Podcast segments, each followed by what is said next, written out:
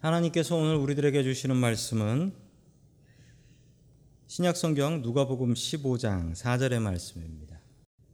자, 우리 같이 읽습니다. 시작. 너희 중에 어떤 사람이 양 100마리가 있는데 그 중에 하나를 잃으면 99마리를 들여 두고 그 잃은 것을 찾아내기까지 찾아다니지 아니하겠느냐. 아멘. 자, 우리 옆에 계신 분들과 인사 나누겠습니다. 반갑습니다. 인사해 주시죠. 네, 반갑습니다. 오늘도 날이 따끈따끈합니다. 따끈따끈해요. 자, 오늘 잃어버린 양이라는 제목을 가지고 하나님의 말씀을 증거하겠습니다. 자, 이 누가복음 15장을 보고 있는데요. 누가복음 15장에는 세 가지 잃어버린 것들이 나옵니다. 잃어버린 양, 잃어버린 동전, 잃어버린 아들. 그 중에 제일 유명한 얘기는 어떤 얘기죠? 잃어버린 아들 얘기죠. 두 글자로 줄여서 탕자 이야기. 얼마나 유명한 이야기입니까? 이 탕자 이야기는 성경에서도 유명하지만 그림으로도 참 유명하고 교회 안 다니는 사람들도 알 수 있을 만한 이야기입니다. 자, 잃어버린 것들을 하나님께서는 찾으시는데 왜 하나님께서는 잃어버린 것들에 대해서 마음을 두고 계실까요? 자, 오늘 하나님의 말씀을 통하여 우리도 잃어버린 것에 마음을 두고 살아갈 수 있기를 주의 이름으로 간절히 축원합니다. 아멘. 자, 첫 번째 하나님께서 주시는 말씀은 길을 잃지 말라라는 말씀입니다. 길을 잃지 말라. 자, 누가복음 15장 4절의 말씀을 잘라서 조금씩 보도록 하겠습니다. 자, 누가복음 15장 4절 앞부분 봅니다. 시작. 너희 가운데 어떤 사람이 양 100마리를 가지고 있는데. 아멘. 실제로 있는 이야기는 아니지요. 그래서 영어로도 suppose, 그렇게 한번 생각해 봐라. 가정법이죠. 자, 너희 가운데 어떤 사람이 양 100마리를 가지고 있는데. 양 100마리라고 하면 어떤 생각이 드십니까? 저 사람 좀 먹고 사는 사람이구나, 이런 생각이 드실 수도 있겠지만, 이스라엘에서 저 사람이 양을 참 많이 키운다라고 이야기할 때 기준이 있습니다. 기준이 얼마냐면, 지금도 그런데 300마리 이상을 키우면 그 사람은 양을 좀 키우는구나라고 이야기를 했습니다. 자, 그러므로 양 100마리다라고 하면 이 양을 많이 키우는 사람은 아니에요. 300마리 정도는 돼야지 일꾼들을 도와가면서 일꾼들에게 양을 치게 할 수가 있는데, 이 100마리 정도면은 어떻게 해야 되냐면 자기 스스로 쳐야 됩니다. 100마리면은 다른 사람을, 다시 다른 목동을 써가면서 할 만한 그 양의 숫자는 아니라는 거죠. 비슷합니다. 그 목회도, 교회도 보면은 교회 풀타임 담임 목사가 있고 풀타임 부목사를 쓸 때 기준이 있습니다. 한국이나 미국이나. 이 기준이 뭐냐면 200명에 하나라는 기준이 있습니다. 그래서 이런 거 알려드리면 안 되는데, 어느 교회 홈페이지 보셔가지고 교인이 얼마인가를 보려면 풀타임 부목사가 몇 명인가 곱하기 200을 하시면 나와요. 예, 그렇게 하면 나오는 거예요. 별걸 다 알려드리네요. 제가 왜 풀타임 부목사가 없는지 아시겠죠? 예.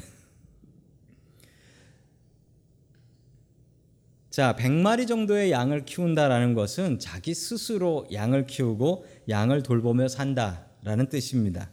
자, 아마도 이 사람은 이 100마리 양을 잘 키우고 잘 새끼도 낳고 해서 좀 더 많이 크고 더 큰 목장, 더 큰 양을 키우면 좋겠다라는 생각을 하면서 살았을 것입니다.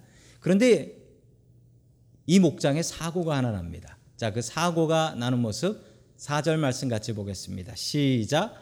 그 가운데서 한 마리를 잃으면. 아멘. 자, 이스라엘의 양의 모습들입니다. 양이 있는데 저는 양을 볼 때마다 저 양들이 안 넘어지는 게 참 신기하다라는 생각을 합니다. 안 그러세요? 저 양을 보시면서 느끼는 게, 멀리서 보면 명란젓 같잖아요. 명란젓 이렇게 한 줄로 쭉 놔둔 거. 젓갈 같이 생겼잖아요. 아니, 저거 다리가 달렸는데 다리가 엄청 부실해 보여요. 그래서 저거 넘어지면 일어나기나 할래나라는 생각이 드시지요? 자, 양들한테는 특징이 있습니다. 양들한테는 특징이 있는데, 양 키우시는 분들이 하는 얘기예요.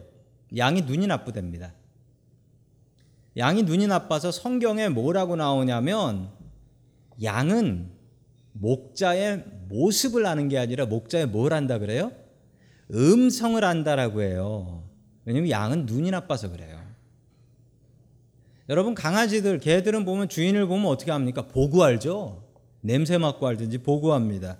그런데 양은 눈이 나빠가지고 주인의 목소리를 듣고 안다, 음성을 듣고 안다라고 합니다. 자, 그래서 나쁜 점이 있는데 이 목소리를 아는 대신에 눈이 어두워가지고 길을 잘 잃어버려요. 길을 잘 잃어버려서 오늘 성경에도 한 마리가 길을 잃었다 하죠. 뭐 그거 당연한 거예요. 그리고 양들은요 같은 길로 다시 돌아옵니다. 눈이 좋아서 그런 게 눈이 나빠서 그런 거예요. 눈이 좋으면 딴 데로 돌아오지. 근데 눈이 나쁘니까 갔던 길밖에 모르는 거예요. 갔던 길로 다시 돌아온다. 기가 막히게 찾아요. 눈이 나빠서 그렇답니다. 그리고 양들은 잘 속습니다. 잘 보지를 못하니까 보지 못해서 잘 속게 된다라는 것이죠. 또 양들의 특징은 저기 보시면 아시겠지만 아까 말씀드린 대로 양은 잘 넘어집니다. 그리고 잘 넘어지면 지 혼자 잘 못 일어나요. 무거워서 잘 못 일어나서 이렇게 목자가 다시 일으켜 주거나 도와주지 않으면 그냥 바닥에서 자빠져가지고 바둥바둥 발만 바둥거리고 있어요. 그게 양입니다. 또 양은 평화로운 짐승으로 생각하실 수 있지만 양은 평화로운 짐승이 아닙니다. 양은 이기적이고 어리석은 짐승입니다. 이게 멋대로예요. 멋대로. 그래서 성경 말씀 우리 같이 이사야서 53장 6절 말씀 같이 보겠습니다. 시작. 우리는 모두 양처럼 길을 잃고 각기 제 갈 길로 흩어졌으나 주님께서는 우리 모두의 죄악을 그에게 지우셨다. 아멘. 우리는 모두 양처럼, 양 같다라는 거죠. 양 같으면 어떤 것일까요? 잘 모르시는 분 양같이 평화롭다라고 하는데 그런 거 없습니다. 양처럼 눈이 어두워서 길을 잃고 이기적에서 각기 같이 가는 놈도 없이 각기 제 갈 길로 흩어졌다. 이게 양의 성격입니다. 자, 우리가 양을 닮았다라고 합니다. 우리는 양 같다고 합니다. 그 이유가 뭡니까? 그 이유는 각지 제갈 길로 흩어진다라는 거예요. 이기적이라는 거예요. 자, 또 양과 같다라는 것은 양은요 방어력이 없어요. 양은 무기가 없죠. 뿔이 있지 않냐고. 그 염소예요. 그 양 아니에요. 자, 양은 무기가 없습니다. 양은 뭐 이빨로 물어뜯을 수도 없고 양은 자기 스스로를 보호할 수가 없어서 이 목자가 필요합니다. 또 양의 마지막 특징은 양은 죽을 때 온순해진답니다. 죽음 앞에서, 다른 동물들은 막 죽음 앞에서 발버둥 치는 동물들이 있는데 이 양은 그렇지 않아요. 양은 털을 깎아도 잠잠히 깎이고 양은 잡아 죽인다고 할 때도 잠잠히 자기 죽음을 맞이한다고 해요. 그래서 이사야서 53장 7절 같이 보겠습니다. 시작. 그는 굴욕을 당하고 고문을 당하였으나 아무 말도 하지 않았다. 마치 도살장으로 끌려가는 어린 양처럼, 마치 털 깎는 사람 앞에서 잠잠한 암양처럼 끌려가기만 할 뿐 아무 말도 하지 않았다. 아멘. 양이 어떻다라고 합니까? 양은 도살장에 끌려가는 어린 양처럼 보통 이러면 뒤에 발버둥 친다 일 것 같은데 마치 털 깎는 사람 앞에 잠잠한 암양처럼 끌려가기만 할 뿐 아무 말도 하지 않는다. 이게 양의 특징이라는 것입니다. 양의 특징을 보면 양은 길을 잘 잃어버릴 수밖에 없네요. 양은 길을 잘 잃어버릴 수밖에 없습니다.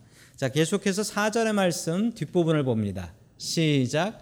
99마리를 들에 두고 그 잃은 양을 찾을 때까지 찾아다니지 않겠느냐. 아멘. 자, 이 얘기를 보시면은 넌센스를 느끼실 수 있습니다. 이건 넌센스다. 말이 안 된다. 말이 안 되는 게 그냥 전에부터 익숙해지셔서 이게 그렇구나 생각하셨지 99마리를 들에 팽개쳐두고 한 마리를 찾아다니면 어떻게 될까요? 그 9마리가 각기 죄갈 길로 흩어지겠죠. 그럼 99마리 또 찾으러 다녀야죠. 이거는 좀 바보스러운 짓이잖아요. 이게 넌센스죠. 왜 이런 일을 할까요? 이게 상식적으로는 말이 안 되는데 이런 일을 할 때가 있습니다. 저는 이분들을 보면서 이게 한 마리 길 잃은 양을 찾는 마음이구나라는 것을 알았습니다. 자, 화면을 보시면 한국에서 아이를 잃어버린 어머니들, 부모님들의 모습입니다. 어떤 부모님은 어린 아이를 잃어버렸어요. 자기 아이를 잃어버렸는데 그 평생을 어떻게 사셨냐면 평생을 집에 가족들이 있죠. 가족들이 집에 있고 애들도 집에 있어요. 그런데 그 애들을 내버려 두고 전국을 돌아다니며 저 편말을 들고 그리고 전단지를 나눠주며 그리고 벽에 포스터를 붙이며 자기 하는 일도 내팽개치고 자기 가족도 내팽개치고 전국을 저렇게 평생 돌아다니시더라고요. 저렇게 평생 99마리 양을 내팽겨 쳐놓고 길 잃은 한 마리를 찾기 위해서 나가더라는 겁니다. 이게 누구의 마음입니까? 우리 하나님 아버지, 우리의 부모님 되시는 하나님 아버지의 마음입니다. 저렇게 길 잃은, 이 길 잃어버린 자기의 자식을 찾기 위해서 죽을 때까지 죽는 게 아니며 지옥과 같은 삶을 살아가시는 분들이 계십니다. 잃어버린 자기의 자식을 찾아서. 자, 누가복음 15장 5절과 6절 말씀 같이 봅니다. 시작. 찾으면 기뻐하며 자기 어깨에 메고 집으로 돌아와서 벗과 이웃 사람들을 불러 모아 나와 함께 기뻐해 주십시오. 잃었던 내 양을 찾았습니다 하고 말할 것이다. 아멘. 자, 여기서 또 넌센스 하나가 나옵니다. 아까 그 명란젓 같이 생긴 무거운 녀석을 끌고 오고 이제 한 대 때려줘서 다시는 못 나가게 해야 할 텐데 그러지 않고 어떻게 합니까? 어깨에 메고. 아유, 얼마나 무거울까? 얼마나 무거울까요? 왜 이 어깨에 메고 옵니까? 너무 기뻐서. 그 집 나가가지고 길 잃어버린 그 양, 그 미운 놈, 너 때문에 고생한 거 이것보다도요, 찾은 기쁨이 더 커서 어깨에 메는 거예요. 그리고서 집에 와서 어떻게 합니까? 벗과 이웃 사람들을 불러 모으고 잔치를 한다라는 거예요. 잔치를. 자, 벗과 친구들과 이웃들을 불러 모아가지고 잔치를 하면 제가 어림짐작해도 양 한 마리는 더 잡아야 될 것 같은데, 아니 양 한 마리 찾았다고 양 한 마리를 더 잡아서 잔치를 하면 누구는 찾은 양 누구는 먹히는 양입니까? 넌센스예요. 왜 이런 넌센스 같은 일을 할까요? 잃은 양을 찾은 아버지의, 목자의 마음이 이토록 기쁜 마음이라는 것입니다. 말도 안 되는 이 상식적으로는 넌센스인데 하나님의 마음은 이렇습니다. 하나님의 마음은 늘 길 잃어버린 양의 마음이라는 것입니다. 자, 그러므로 우리가 길 잃어버리면 주님께서 고생하십니다. 길 잃어버리지 마십시오. 늘 주님 품 안에서 거하시는 저와 성도 여러분들 될 수 있기를 주의 이름으로 간절히 축원합니다. 아멘. 두 번째, 하나님께서 우리들에게 주신 미션은 잃어버린 것을 찾으라라는 미션입니다. 잃어버린 것을 주님께서 찾게 하시면 안 되고 잃어버린 것은 우리가 찾아야 합니다. 이 비유에서 우리들은 99마리의 양일까요? 잃어버린 한 마리 양일까요? 교회 나오셨으니까 잃어버린 양은 아니시죠. 우리는 99마리 양입니다. 우리는 99마리 주님 품 안에 있는 양입니다. 그런데 가끔 이렇게 생각해 보면, 아니 99마리 양은 좀 억울하겠다 그런 생각이 들어요. 가만히 있으니까 목자가 귀한 것도 모르고 그 나간 놈은 그렇게 귀해가지고 이렇게 업고 와가지고 잔치하면서 다른 양 잡는 걸 보면 아이고 나도 나갈 걸, 이런 생각이 들 수도 있습니다. 그래서 전에 어떤 분께서 이런 이야기를 하시는 것을 제가 직접 들은 적이 있습니다. 어떤 얘기였냐면, 가끔 교회는 빠져줘야 돼. 그래야지 교인들이 사람 귀한 걸 알아. 가끔 빠져줘야지 목사님도 교인 귀한 거 알아. 라고 이야기하시는 분을 본 적이 있습니다. 자, 맞는 얘기입니다. 뭐 신방을 받으려면 교회를 안 나오면 되죠. 교회 잘 나오는 분은 특별한 이유가 없으면 신방을 하지 않습니다. 교회를 안 나오면 전화가 가지요. 그러면 아 그래, 내가 살아있구나, 나를 관심들을 갖고 있구나, 다시 한번 그렇게 사랑을 확인하시는 분들이 계시다라고 들었어요. 그리고 결석했는데 토요일이 되도록 연락이 없네, 뭐 이러시는 분들도 계시다라고 들었습니다.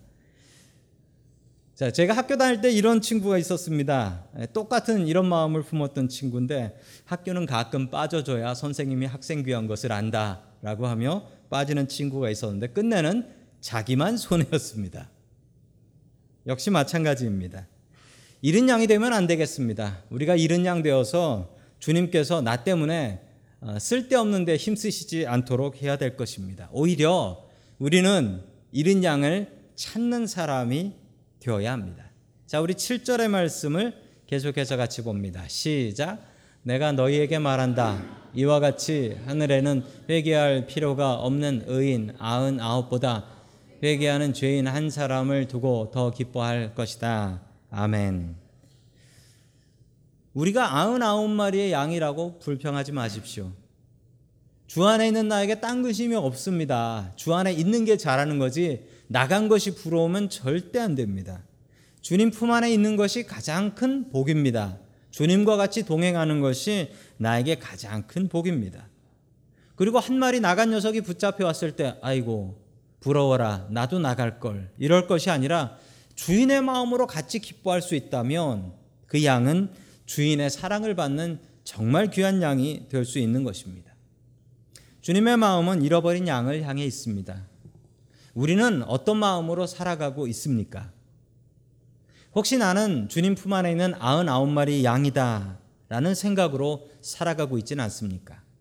만약 우리가 주님 품 안에 있는 99마리 양이라면 주님 품 밖에서 헤매이고 다니는 잃어버린 양을 불쌍히 여기는 마음을 가지셔야죠.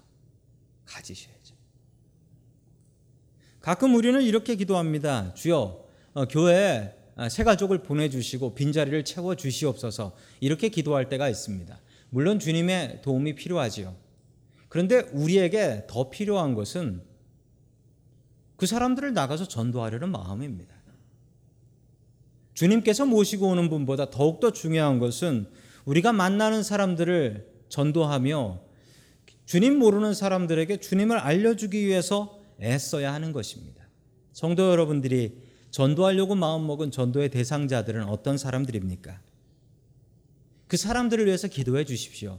그리고 길 잃고 주님 품 바깥에 있는 사람들을 불쌍히 여기며 그 사람들을 주님 앞에 모시고 나올 수 있는 저와 성도 여러분들 될 수 있기를 주님의 이름으로 간절히 축원합니다. 아멘.